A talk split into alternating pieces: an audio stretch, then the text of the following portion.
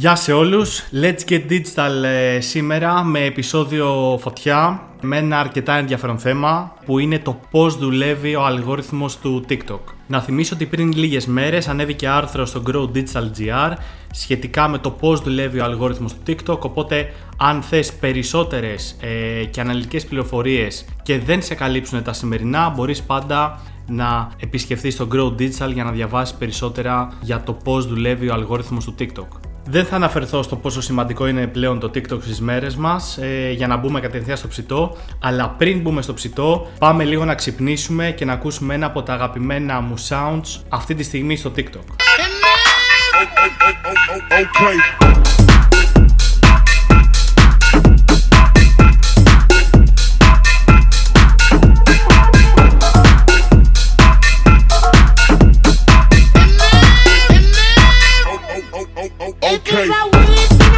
Και μετά από αυτό το ευχάριστο διάλειμμα πάμε λίγο στο 2020 όπου τότε ο CEO του TikTok, ο Kevin Mayer, δημοσίευσε ένα μανιφέστο σχετικά με το πόσο σημαντικό είναι το transparency, η διαφάνεια στις ε, πλατφόρμες slash εφαρμογές που σερβίρουν περιεχόμενο σε χρήστες όπως είναι το TikTok, το Instagram και το Facebook. Τότε ο Μέιερ δεσμεύτηκε ότι το TikTok θα γίνει πολύ πιο transparent σε σχέση με τους ανταγωνιστές του, δημοσιεύοντας έτσι ένα documentation πάνω στο οποίο θα βασιστούμε σήμερα για να αναφέρουμε όσα θα αναφέρουμε, χωρίς να κάνουμε εικασίες για το πώς τελικά δουλεύει ο αλγόριθμος του TikTok. Θα χωρίσουμε το επεισόδιο σε δύο κατηγορίες, τον τρόπο με τον οποίο κατηγοριοποιεί το TikTok το περιεχόμενο, πώς δηλαδή κάνει segmentation, και στη συνέχεια θα μιλήσουμε για το κομμάτι του ranking, του πώς κατατάσσει δηλαδή το περιεχόμενο στους χρήστες.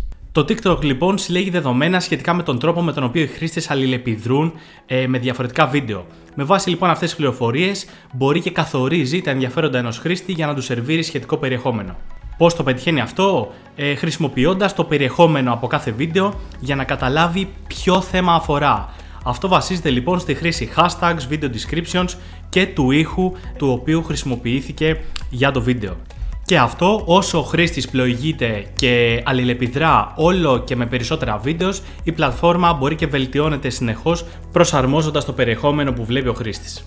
Έτσι λοιπόν το TikTok καταφέρνει και δημιουργεί segments για το κοινό του τοποθετώντας τα σε διάφορες ομάδες ενδιαφέροντας. Επίσης, μπορεί και συνδέει διαφορετικά topics ανάλογα με το πόσο στενά συνδέονται, π.χ. όπως είναι ο χορός και το τραγούδι. Εμφανίζοντας έτσι περιεχόμενο που είναι πιθανόν ο χρήστης να ε, του αρέσει, ακόμα και αν δεν έχει ασχοληθεί ποτέ με αυτό στο παρελθόν.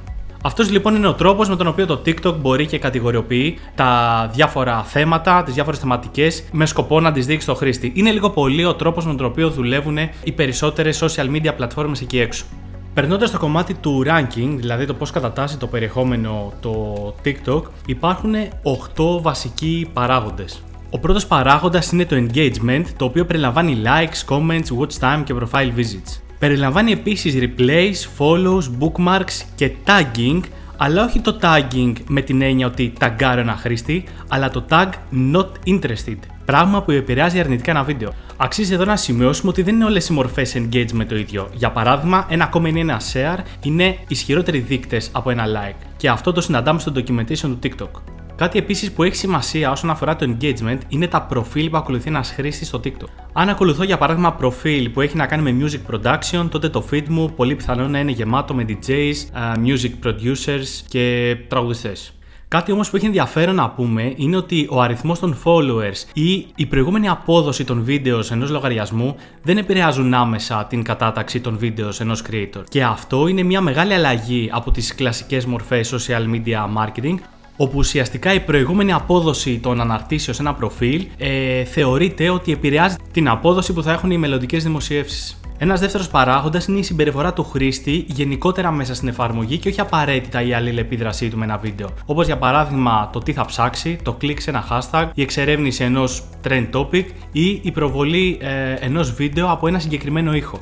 Τρίτος παράγοντας είναι το περιεχόμενο των βίντεος. Υπάρχουν πάρα πολλά στοιχεία μέσα στα βίντεος που μπορούν να βοηθήσουν τον αλγόριθμο να καταλάβει τι θέμα και τι συναισθηματικό τόνο έχει κάθε βίντεο. Τέτοια παραδείγματα είναι τα visuals, το audio, το text over audio, οι τίτλοι και τα hashtags και τα TikTok sounds. Τέταρτο, και μπορεί να ακουστεί λίγο παράξενο, είναι οι προτιμήσεις γλώσσας. Υπάρχουν τρεις προτιμήσεις γλώσσας που μπορεί ένας χρήστη να ορίσει στο TikTok του. Αυτή είναι η γλώσσα της εφαρμογής, οι προτιμόμενες γλώσσες και η γλώσσα μετάφρασης. Το ενδιαφέρον εδώ είναι ότι μπορείς να επιλέξεις πολλές προτιμόμενες γλώσσες, όπως για παράδειγμα ελληνικά, αγγλικά και ιταλικά, αλλά το TikTok σου ζητάει να επιλέξεις τις γλώσσες που καταλαβαίνεις. Ωστόσο, μπορείς να επιλέξεις μόνο μία γλώσσα για την εφαρμογή και μόνο μία για τις αυτόματε μεταφράσεις περιεχομένου. Έτσι, δεν θα ήταν έκπληξη αν το TikTok χρησιμοποιούσε αυτές τις ρυθμίσεις για να καθορίσει ποιες από τις επιλογές γλώσσας είναι αγαπημένη για ένα χρήστη. Πέμπτον είναι ο τύπος συσκευής. Το TikTok λαμβάνει αρκετές πληροφορίες για τη συσκευή ενός χρήστη όπως είναι ο user agent, το mobile carrier, το μοντέλο, το operating system, το network type, η ανάλυση οθόνης, η μπαταρία και γενικότερα τα audio settings. Εδώ υπάρχουν κάποιες εικασίες οι οποίες αναφέρουν ότι πιο παλιές και αργές συσκευές βλέπουν πιο σύντομα και ελαφριά βίντεος συχνότερα, ώστε να αποφευχθεί η κακή εμπειρία χρήστη εάν η απόδοση του τηλεφώνου δεν μπορεί να συμβαδίσει. Έκτος παράγοντας είναι η τοποθεσία του χρήστη. Γενικά δεν υπάρχει μεγάλη σαφήνεια από την πλευρά του TikTok πόσο ακριβώς παίζει ρόλο, αλλά ουσιαστικά μπορούμε να καταλάβουμε ότι το proximity, η απόσταση δηλαδή μεταξύ του viewer και του creator, μπορεί να βοηθήσει ή και όχι στην κατάταξη αλλά δεν γνωρίζουμε με ακρίβεια σε ποιο επίπεδο μετριέται αυτό. Έβδομος παράγοντας είναι το eligibility του show του περιεχομένου. Γενικότερα το TikTok έχει δύο τρόπους για να εποπτεύει το περιεχόμενο. Αυτή είναι είτε το αφαιρεί είτε το κάνει ακατάλληλο για κατάταξη. Υπάρχουν δηλαδή κάποιοι τύποι περιεχομένου που δεν είναι κατάλληλοι για να εμφανιστούν στα αποτελέσματα στο TikTok. Τέτοιοι τύποι περιεχομένου είναι ε, περιεχόμενο που ανέβηκε από χρήστες κάτω των 16 ετών, περιεχόμενο που περιλαμβάνει QR codes, περιεχόμενο που χειραγωγεί τους χρήστες ώστε να αλληλεπιδράσουν με το βίντεο ή τον ίδιο τον creator, διπλότυπο περιεχόμενο, επικίνδυνα ακροβατικά που δεν εκτελούνται από επαγγελματίες και περιεχόμενο με καπνικά είδη. Οπότε μεγάλη προσοχή σε αυτούς που ε, καλούνται να διαφημίσουν μία από τις ε, κατηγορίες που αναφέραμε. Όγδοο και τελευταίο, όσο παράξενο και να ακούγεται, είναι το native content creation το TikTok προτιμάει τα βίντεος που έχουν δημιουργηθεί μέσα στην πλατφόρμα του. Και αυτό είναι μια τακτική που ακολουθούν και άλλες πλατφόρμες όπως είναι το Instagram, το οποίο έχει αναπτύξει πάρα πολλές μεθόδους και εργαλεία για να δημιουργούν οι χρήστες περιεχόμενο εντός της εφαρμογής, ενώ φημίζεται ότι, ότι δεν αγαπάει και πολύ περιεχόμενο με watermarks που αναδημοσιεύεται εντός εφαρμογής. Έτσι και το TikTok προτιμάει το περιεχόμενο που δημιουργείται μέσα στην ίδια την δική του εφαρμογή.